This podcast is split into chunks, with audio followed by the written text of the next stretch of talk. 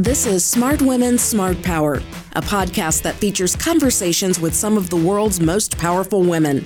The importance of having role models, mentors, champions is hugely important. We feature women who are breaking barriers and shaping the future of foreign policy, national security, international business, and development.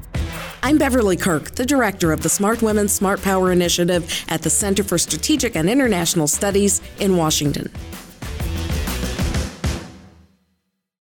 The UN General Assembly, known as UNGA, opened on September 24th, and this year, member states are reviewing the progress being made on the 17 Sustainable Development Goals, or SDGs. Over the summer, Smart Women, Smart Power partnered with CSIS's Project on U.S. Leadership in Development to host a Chevron Forum on SDG 5, Gender Equality. The discussion focused on challenges to inclusion that women face in developing countries. It also looked at progress being made toward achieving gender equality and global empowerment of women and girls. Joining me were Zoe Dean Smith, Vice President, Economic Empowerment and Entrepreneurship at Vital Voices Global Partnership, Ambassador Mathilde Mukantabana, Ambassador of Rwanda to the United States. Johanna Nesseth Tuttle, Executive Director of the Niger Delta Partnership and CSIS Non Resident Senior Associate, and Astri Van Dyke, Senior Counsel at Google. We'll start with a few general questions here uh, and uh, any opening comments that you guys might like to uh, uh to make. Uh, and I'll start here immediately to my uh, left with Zoe with the first question: What has really worked for improving global empowerment of women and girls? Well, I think we, we've heard a lot of statistics about closing the gender gap and um, how um, sort of global GDP would improve if women had more access to finance, etc. Um, I'm going to be sort of speaking from a very granular level and uh, sharing what we've learned at Vital Voices, working with more than 800 women entrepreneurs from about 80 countries around the world. One of the first things that we have learned, which is probably um, in direct opposite to a lot of the approaches that are being taken at the moment, is that scale doesn't always work trying to reach tens of thousands of women isn't always a sort of a long-term sustainable solution. And so uh, we focus particularly on a deep investment in women who are running fabulous entre- enterprises, social enterprises around the world. And we know that that's going to be a long-term investment in them and it'll have a huge positive impact in their communities. Uh, another thing uh, around the sort of accessing finance piece is that we all know that women face a, a, lot more challenges than men do in accessing finance. But we kind of feel that it goes beyond um, training someone how to pitch for funding and how to develop that business plan for funding. We feel there should be more of a, a focus on operations. Once they've got that money, how do they actually manage it? How do they manage that long term scalability and sustainability? Um, we know that women have a lot of uh, difficulties in sort of changing their mindset as they grow their businesses from being the founder of that business to becoming actually the CEO of that business. So focusing on the, the capacity building of them to run their organizations better is another great, great lesson that we've learned that the more they know how to manage their staff, to think about succession planning, about empowering their staff complement, the, the longer that sustainable solution will be. And then also um, belonging to a network of supporting women, you know, um, providing women with the opportunity to talk about their, their business goals and challenges, but then also what, what they're facing in real life, giving that opportunity to talk about perhaps they're in a difficult marriage and is somebody else also in that same situation, feeling like they belong and they can share that kind of thing and that none of them are alone on their own, stuck in that situation is really, really helpful. Um, I think that's probably uh, a good starting a good point. Start, a good starting point. Ambassador Mukantabana? Thank you so much for convening this meeting. Again, SDGs and how we relate to SDGs uh, are a benchmark to measure what the country was doing already for the empowerment of women. Ours was intentional from the beginning. And when I talk about from the beginning, uh, there was a time our country died so we can really mark our historical development uh, starting 25 years ago. When we started and we were trying to resurrect the country that had collapsed, uh, a million people had died, three million people had left, There was nothing functioning, whether it was an institution, whether it was the state, there was nothing. So when we set the vision for recovery and for reconstruction, the empowerment of women was central. Was central, but it was part of a bigger vision of empowering all the people because there was a centrality of our people to be able to recover from what happened in our country. So it was intentional. Uh, it was um, enshrined in our constitution, and it was also uh, implemented through many different measures, whether it was uh, to include women in politics, to include women in economic life, uh, to end or to fight against gender-based violence. All these things were there. But it started by really removing or trying to remove the structural barriers that were holding women away from participation. And if you look at that, for instance, if you look at our constitution in 2003, you'll find that uh, for the first time, women were included in inheritance, they were included in uh, property owning, in uh, citizenship uh, format. So there are many different things that were put first in the legal framework, and then implementation followed. And that was made possible by creating programs, educational programs, uh, economic programs, and so on and so forth. So SDGs came to help to benchmark our progress for, from this kind of global perspective. So I, I think I leave it there for now. Thank you. Well, good afternoon, everyone. It's such a great audience to see so many people who are interested in this topic. And Beverly, thanks to all of the work that you all have done on the SDGs. The conversation about the SDGs in Washington has really not been very robust.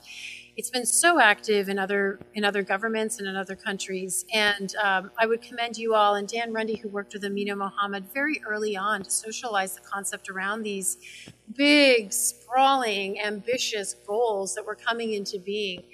Um, and I think this series is a really interesting way to pr- sort of deepen that conversation and talk about how you actually pursue those goals and achieve them and, and measure them and think about them. So I'm here in two roles. I'm, I'm actually a late minutes, a last minute substitute. So I'm here representing Chevron. Um, i come from a background with Chevron's corporate responsibility team and worked on developing the, our SDG strategy um, in the early days of the SDGs. But today, currently, I'm the executive director of the Niger Delta Partnership Initiative, where we have a number of programs in the Niger Delta working with um, small, with farmers, with business service providers. We have a real focus on mainstreaming gender. So I can talk a little bit more about Chevron's approach and NDPI's approach. Great. Well, thank you very much, uh, Beverly and CSIS and Chevron for organizing this. I'm really excited to be here to talk about the role of technology in particular in advancing the SDGs, which at Google we believe are very important. Um, at Google, we believe when women have equal access to information um, and opportunity, anything is possible. And women will create economic growth for themselves and also for the world. You've, you've heard the stats on GDP growth. Google's basic business is access to information. Um, hopefully, you know our main product. We're a search engine. Um, and for 20 years, our mission has been to deliver relevant, reliable information. And this means that a woman in a village in Rwanda can have the same access to information that a student at Georgetown can have or at Cambridge or Oxford. And that's just completely changed the world, that access to information. Um, and in a way that we think will help women. Um, so the first way that Google approaches gender equality is through our products. Um, technology is, and the internet, for better or worse, and for many, and we believe much more better, um, is the ultimate equalizer and disruptor of traditional hierarchies. Um, it's a way for voices that have not been heard before to reach the world, for businesses to be created that could never have been created before you. Um, and so this is everything from search, YouTube, which is part of Google, but also Pinterest or um, apps where people can create businesses from their homes um, and make their voice heard. I just want to, I'll talk, I'm happy to talk about economic growth or many of the ways that Google uh, partners with others on digital skills and trainings and leadership and entrepreneurship, but I did want to just give two examples of how technology and the internet in particular have already been advancing the goals of uh, gender equality. The first is the Me Too movement, which I think is one of the first sort of internet movements um, of women's voices. And what's really striking about it is how global it is. And I think um, that is, is, really due to the internet. We do on Google Trends, um, you can see how many people are searching Me Too. And consistently, those searches are coming up in 196 countries. People all over the world are searching this, which is just an incredible door that the internet opened to have all of these voices heard. Um, the second example I wanted to highlight is uh, something that Google did in partnership with UN Women around International Women's Day earlier this year, which is um, that we partnered with UN Women to feature 10 what we call uh, YouTube creators. There, uh, that's our term for the YouTube stars that have millions of followers and um, uh, and, and monetize the content that they create on YouTube. And we chose about 10 of them with UN Women to feature to lift up the goals of the F- SDGs in particular. Um, so I think that that I wanted to start by highlighting our products, and but there are many things with tag, whether it's payments or the App Store, YouTube to talk about. So thanks. Astri, thank you. Uh, I'm going to stay with you uh, sure. and uh, follow up on, because you raised the issue of tech and access. But sure. there is a gender divide, a digital sure. gender divide. Can you talk about that and how Google is working to yes. reduce that? Sure.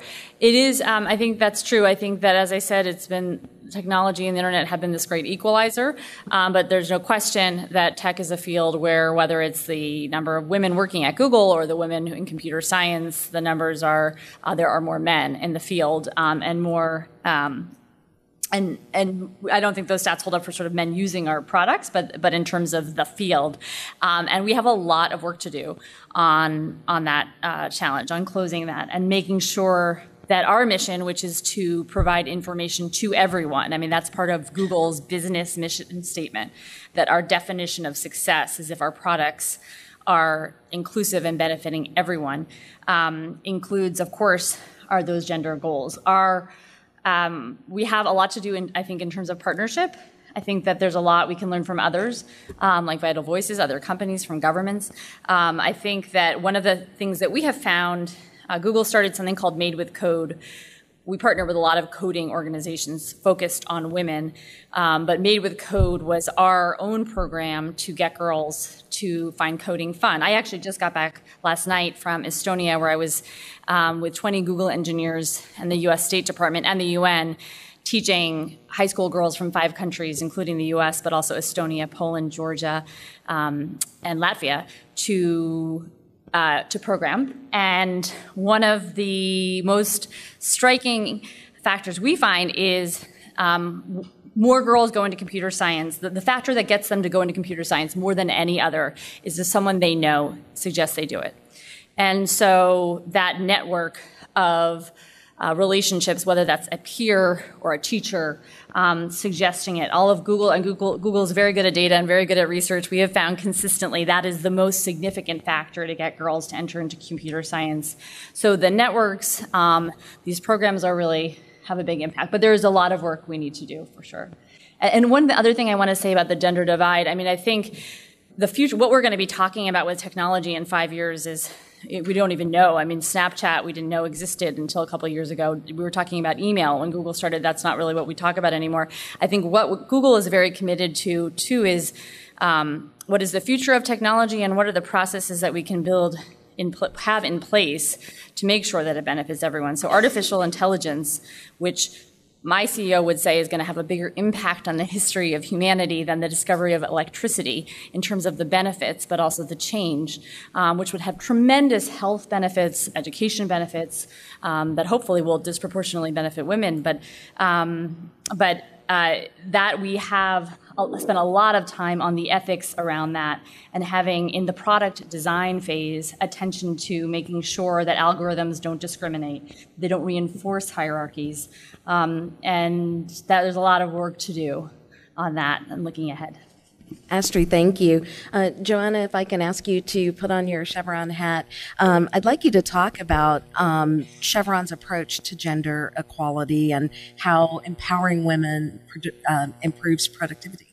Stealing i'm going to start by stealing something that we heard over lunch today which is the fact that gender equality it's the, the goal is not about economic empowerment that's a piece of it but it's much broader. And gender equality really is going to map to every single uh, sustainable development goal. So thinking about it through all of those lenses is really important. So i'll talk a little bit i'll kind of go in layers. I'll, I'll talk a little bit about sort of chevron as a company and what gender equality means and some of the steps underway um, then I'll talk a little bit about what we're doing in our communities through our partnerships and programs. And then finally, just sort of on a global basis, um, how things are looking. So, Chevron as a company, I think it's important just to think about why this matters. Um, the company has really been on a journey, but taken a very renewed focus on diversity and inclusion in the workforce and in our activities. And um, the, the best explanation I can give you for that, why that's so important and why gender equality matters in that, in that rubric is that uh, if you look at how decisions are made, and I was quoting a, an article in the Washington Post about women on corporate boards that came out in the business section on Sunday, talks about really the best decision making comes from the most diverse set of actors and stakeholders. If you do not have a diverse set of stakeholders around the table, you can't solve problems, can't make prob- you can't make plans you can't really effectively innovate your way into the next phase of your company or your business or your community so having an increased number of women in the boardroom and women in the workforce and women's voices coming up through the pipeline is really, really critical for that reason and, and for other reasons as well. So Chevron's been um, working toward this goal. We we have gotten increased numbers of women. So I, would note that sort of my function around external affairs has a lot of women. Some of the engineering functions have fewer women, so we're really looking at some of the pipeline issues around that and promoting leadership and capabilities for women. Uh, we've also looked at the other 50% of the population of, of men and uh, have MARC chapters, men advocating for real change, just bringing men into the conversation as well. You cannot have an impact in a community if you leave out half of the, the population. So bringing everybody together to talk about what that change looks like and to be um, supportive of those, those changes and that impact. Um, then moving to the community, a, a, big issue really is a pipeline. I, I think what you're saying, Astrid, about finding out from someone about a tech career is a really critical driver for getting into a career for young women. So Chevron's been a very, very active supporter of STEM education, especially in the United States, as well as Thailand and Kazakhstan and other countries where we operate. But um, TechBridge Girls and other partnerships are really focusing on women in the engineering pipeline. And we also have women's economic empowerment initiatives in Latin America, in Myanmar, um, and looking at build, building women into our programming. And in the Niger Delta Partnership Initiative, uh, where, where I'm spending my time now, we have gender mainstream across all programs. And I can talk a little bit more about that maybe in a follow up question, what that looks like and how we've charted that path and how we stay on that path. Uh, and then finally, from a global level, um, just I think we're trying to foster a dialogue and advocate for continued dialogue. We've got a partnership that Google's also um, part of are called Women Rule. It's a partnership with Politico to really advance a conversation about women's issues and women's initiatives. And we try to participate in, in initiatives like that to really focus on community programs, but then also policy and a broader level dialogue because pushing these conversations forward and having more voices involved is a really critical part of seeing those goals take hold. So I'll, I'll pass that to maybe to the ambassador next. Yes, Ambassador Mukantabana, uh, talk, uh, expound upon that. But I also want to raise another question with you. Uh, I'm sure lots of people in the audience, both here and online, uh, are aware that Rwanda's parliament is more than 50% women. Uh, and that's quite an accomplishment uh, that hasn't happened in in many uh, more established uh, Western countries. Uh, how how did that happen? Uh, and uh, what are some lessons that can be taken from what Rwanda has been able to do? It's true. Rwanda, I think, is the highest now in women representation in the parliament. And for us, again, I have to go to the political philosophy of people-centered politics that is studied 25 years ago, that oh, we have to account and be accountable to our people. So uh, one of the things I, I, needed to say is that there are three things. One is that representation is essential. People have to be seen and heard, and women have to be on forums for women issues to be promoted. You can't talk about women equality when other people, when they are not on the table. And for that to happen, they have to be represented, they have to be in positions when they are able to push the agenda, not just for to come in a conference and then leave and we talk about women and so on and so forth. But for us, again, uh, it was a historical development, but at the same time also to show this was not uh, granting any power based upon quota. There are two things that came together. Number one, there was a political will to do so. It was enshrined in our constitution. It was in our political philosophy. It was on the vision for the country.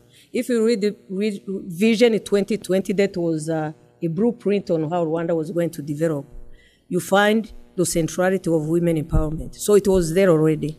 So the rest was also that those women were working. They were expanding their own sphere of influence because of what they were doing. They were effective. And it started by just going from the simplest, even just holding a nation together that was bleeding in very different circumstances. I can give you one example. Uh, if you look at one of the most important associations in Rwanda, the Association for Widows of Genocide, most of them, you know, who have HIV, but they have a very strong organization because we said, you are not going to die. We need to tend to communities. We need to look in the eyes of the children of rape, love them, reconcile them, and they are part of a community. So it went through hardship, but they performed and they kept our country together. So it's not, they are agents. The women were agents throughout. They were not subjects where, where the power came to them. But at the same time, you find that kind of, uh, you know, really uh, harmonized way of uh, blending political will plus what women were doing themselves. So we expanded. Yeah, we can always go to see how we got to 64%, then we got to 61%, then initially we started with 30%, but women were performing very well. And there was a generation, and when we talk about women, and someone raised it during our lunch, about also talking about men.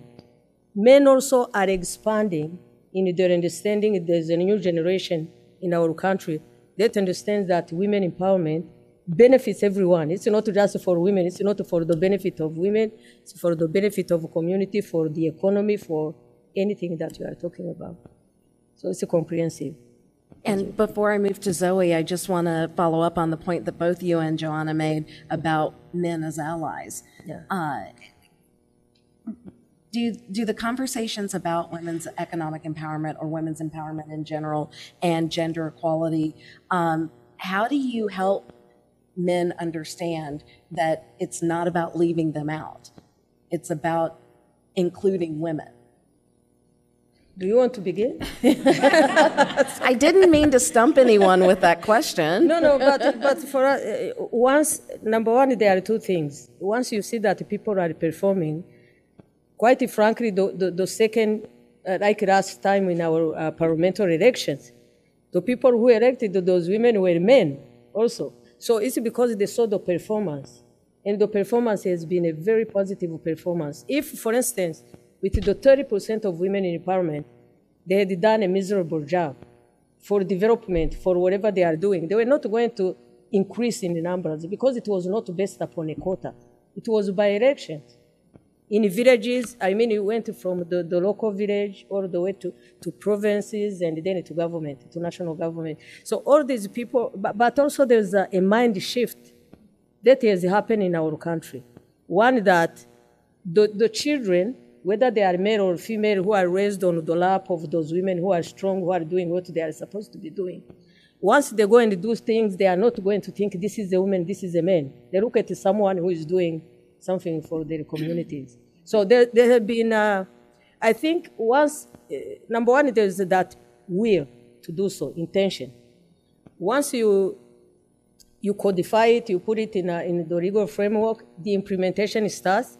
And once it starts, then it starts also to change a certain mindset. It's also about teaching. It's about teaching because nowadays, uh, as I said before, maybe, uh, I don't know if it's this place or not, but we've uh, institutionalized many of what we call homegrown solutions. homegrown solutions that are universal in value, but that have been domesticated for Rwanda consumption. So pe- people can have ownership.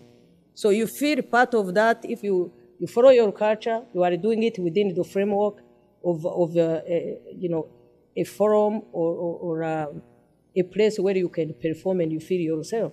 That's what we have done. So we have a number of what we call homegrown initiatives that have been also put in the books. If you want to go, there's what they call Rwanda Cooperative Initiative. Now being studied by some of the institution, academic institution here in US. So those are stuff where we put, whether it's about our reconciliation, about our women, about uh, the justice system, the traditional justice system, all those stuff that have made Rwanda what it is today. So that's why I'm saying it's a comprehensive program, and you can't really separate one from the other. Yeah. I like your term performance. I think that's a really critical term because I think that we shouldn't be trying to train people or change a, a situation based on desires, but really on performance and competitiveness. And, and so, you know, partnerships with, like our partnerships with TechBridge or or Project Lead the Way. It's really about making women competitive because we want to compete and we want people, we want the best people in jobs. And it's, we know that many of the, many more of those people may be women and should be women. Um, I'll just share a personal story from my own career. I benefited tremendously from the mentorship of about four men who all were about 10 years older than me. They all worked at CSIS when I was here, and they all reached in and challenged me to be bigger and better than I ever thought I could. And every single one of them had, it was married to a woman who was phenomenally talented, hugely talented. And I think that they just were very generous with their spirit and their advice in, in looking at other women that they think they thought could really advance and grow in their careers. And so I, I just want to always advocate for the, the role that every single person can play by seeing someone who can be better than what they're doing or who can be challenged and taking that time to work with them to help them perform better, to help them deliver better, help them be more competitive. Those are really critical qualities in terms of achieving gender equality. Thank you, Johanna. Zoe, uh, a couple of uh, follow-up, uh, follow-on questions uh, for you. Vital Voices has been in the space for many, many years, doing absolutely great work. Um, how uh, what steps should be taken to overcome some of the barriers? And uh, over lunch, we talked about some of the barriers that exist, uh, and uh, everyone here has mentioned uh, uh, uh, different types of barriers that women can face, whether it's access to capital, whether it's cultural or legal barriers mm-hmm. in in some societies that are that women face.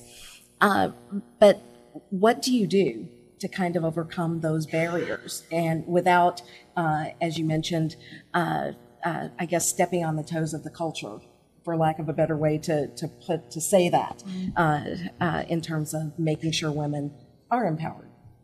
Well, my, my brain has been going in overload as I've been listening to this conversation. And uh, I wanted to touch on one of the things Johanna just said, which is about um, the importance of having role models, mentors, champions is hugely important. And every time we interview really successful women leaders and ask them about how they got to that place, a lot of it has been driven by people that gave them a greater belief than they had in themselves.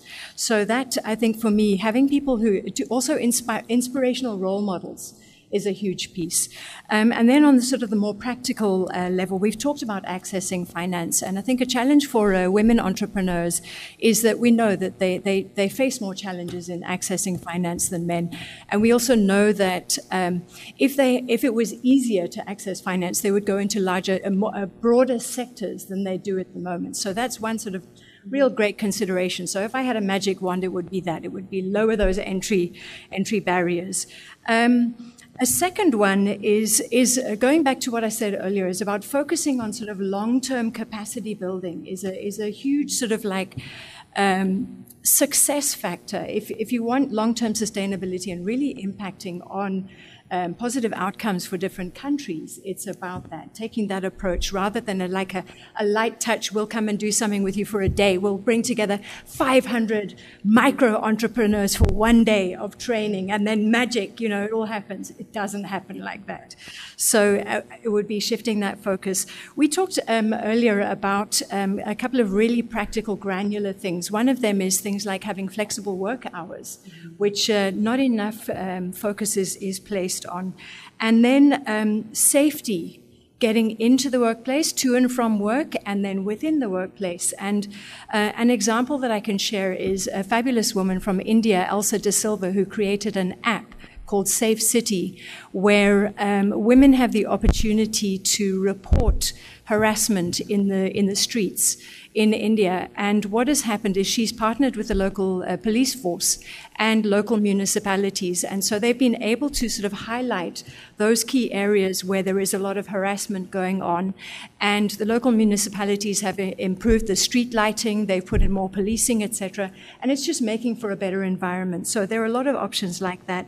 Another one that we've, we've heard talked about quite a lot is childcare, childcare at work those kinds of things where um, a lot can still be done. And um, a great example I can give is of one of uh, our fabulous participants from a program we did in Japan who has a childcare uh, business. And what she's done is she's provided childcare centers along railway routes so that women can drop their kids off on their way to work and pick them up on the way back. They don't have to go out of the way to get there. So there's some really sort of granular solutions to how some of those challenges can be overcome overcome.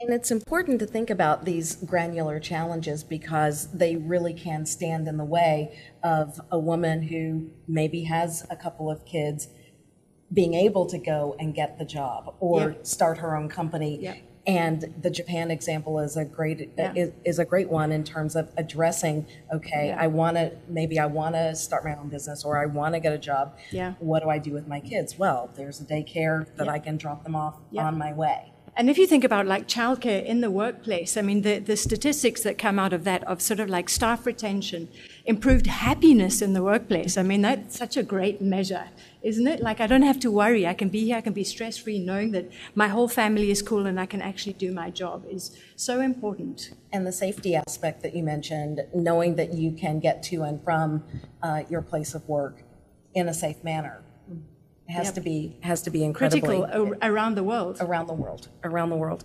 Um, how should the U.S. government? This is a general question, so anyone can uh, take it. How should the U.S. work with multilateral institutions and other governments worldwide uh, to work toward uh, gender equality? Anybody want to give advice to the governments?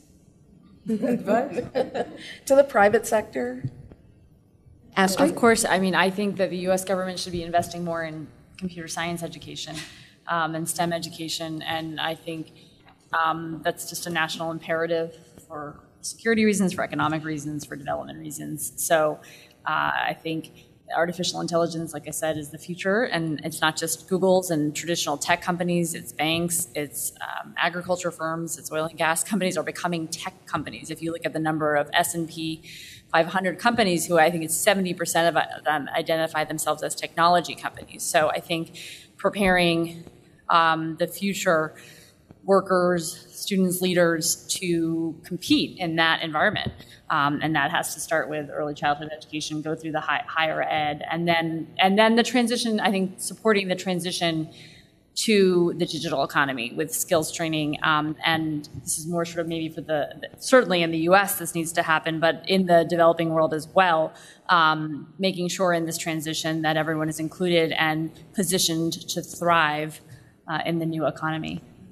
I thank you for what you said because that's what I was going to say. Because, uh, no, no, in a sense, you said it better because for me, uh, it was more a wishful thing to continue what the US has done in terms of partnerships, because most of the thing we do, uh, like my country is big into technology, and most of the technological advances that we have promoted, most of them came from the United States. So, like I give you an example, uh, revolutionizing our medicine, uh, our country is hilly, and uh, we, we just started to use Zipline to deliver blood. That was done through the collaboration with the United States. in our agriculture, you know, uh, one of the the biggest uh, problems we have in terms of uh, uh, financial inclusion and, and then really empowering women, the majority of women who live in rural areas, it's because of sometimes lack of technology. Now there's the e-agriculture that is also being promoted where people can sell their products, they can exchange, they can also do many different things. So it's to increase that partnership. I think that for us, that would be the best thing to, uh, if I give uh, any advice to United States. And I should mention that uh, the U.S. government's WGDP initiative that was launched earlier this year, $50 million uh, this year, has three pillars that focus on women's entrepreneurship, access to capital, and removing legal barriers. So that's an initiative that is aimed at empowering women uh, uh, around the globe. I, I, also want to ask about. Uh, uh, because we touched on it, but we didn't take a, a, a deep enough dive. But cultural differences, behaviors, discrimination uh, those are all barriers to women uh, uh, in the in the gender equality conversation.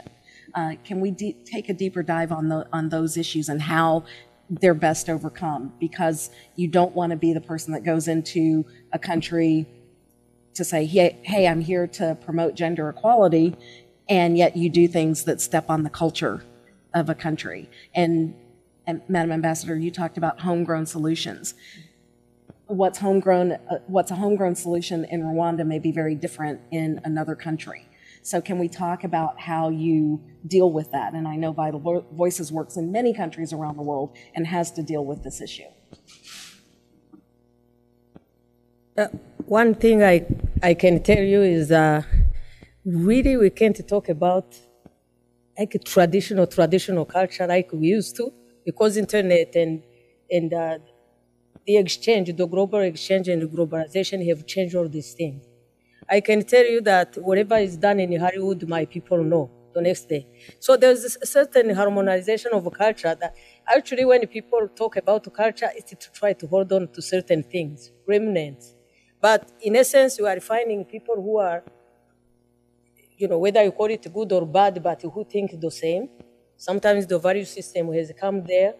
Uh, you know, uh, people more and more don't understand the context people are in because the judgment is always a cross board because of that kind of exchange of information.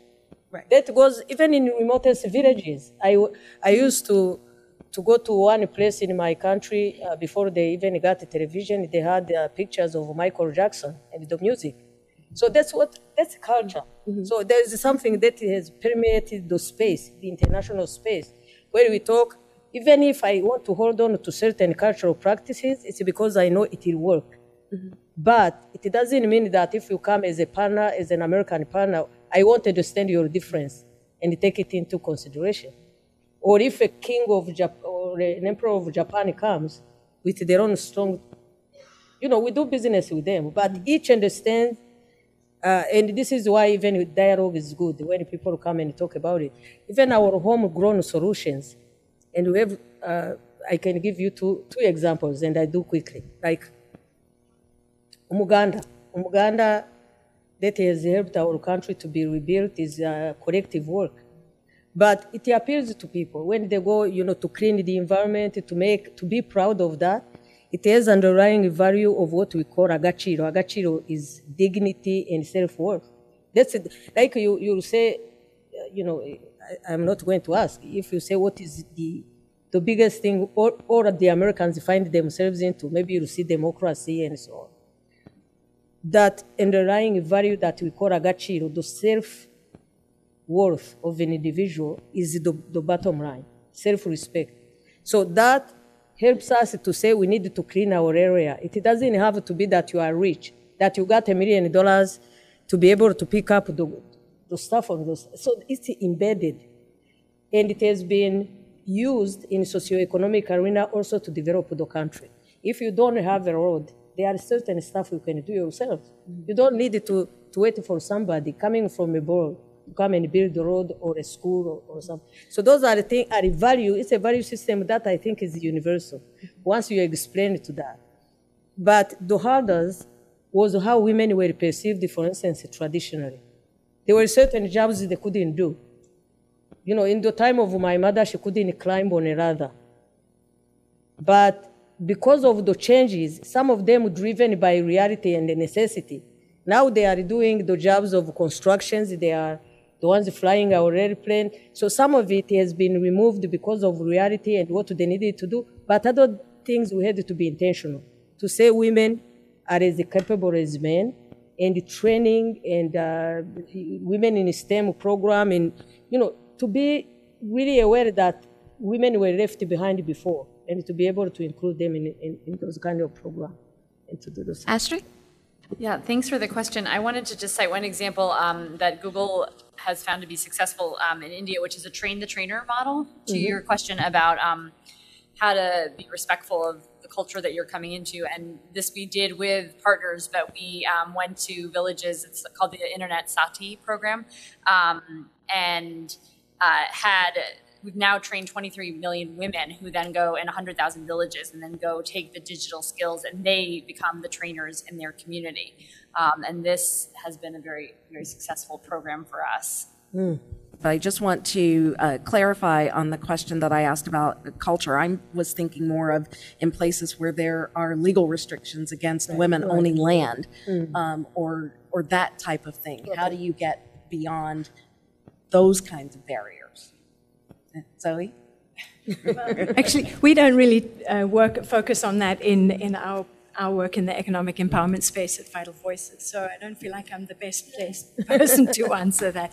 However, one of the things that um, I do think is important is uh, in the work that we do is to even, um, in terms of growing the leadership abilities of women entrepreneurs. Mm-hmm. Often we talk about those barriers that they face, and I think part of the success of success could be sort of building the capacity of women to become advocates for change so mm-hmm. that they join their local business women's associations and they add their voice to get that legislation changed. So that's one mm-hmm. way that we have done it in a kind of indirect way, but mm-hmm. I can't give you any other practical solutions there thank you all for what's been a truly enlightening conversation, at least for me. I hope it has been for you. Uh, but we really appreciate you being here and we appreciate uh, Chevron for focusing on all of the SDGs through uh, this forum. So thanks so much and have a great day, everyone. Subscribe to the Smart Women Smart Power podcast on Apple Podcasts, Spotify, or wherever you listen to good content. Be sure to follow us on Twitter at Smart Women, and I'm at Beverly Kirk. Thanks for listening. See you next time.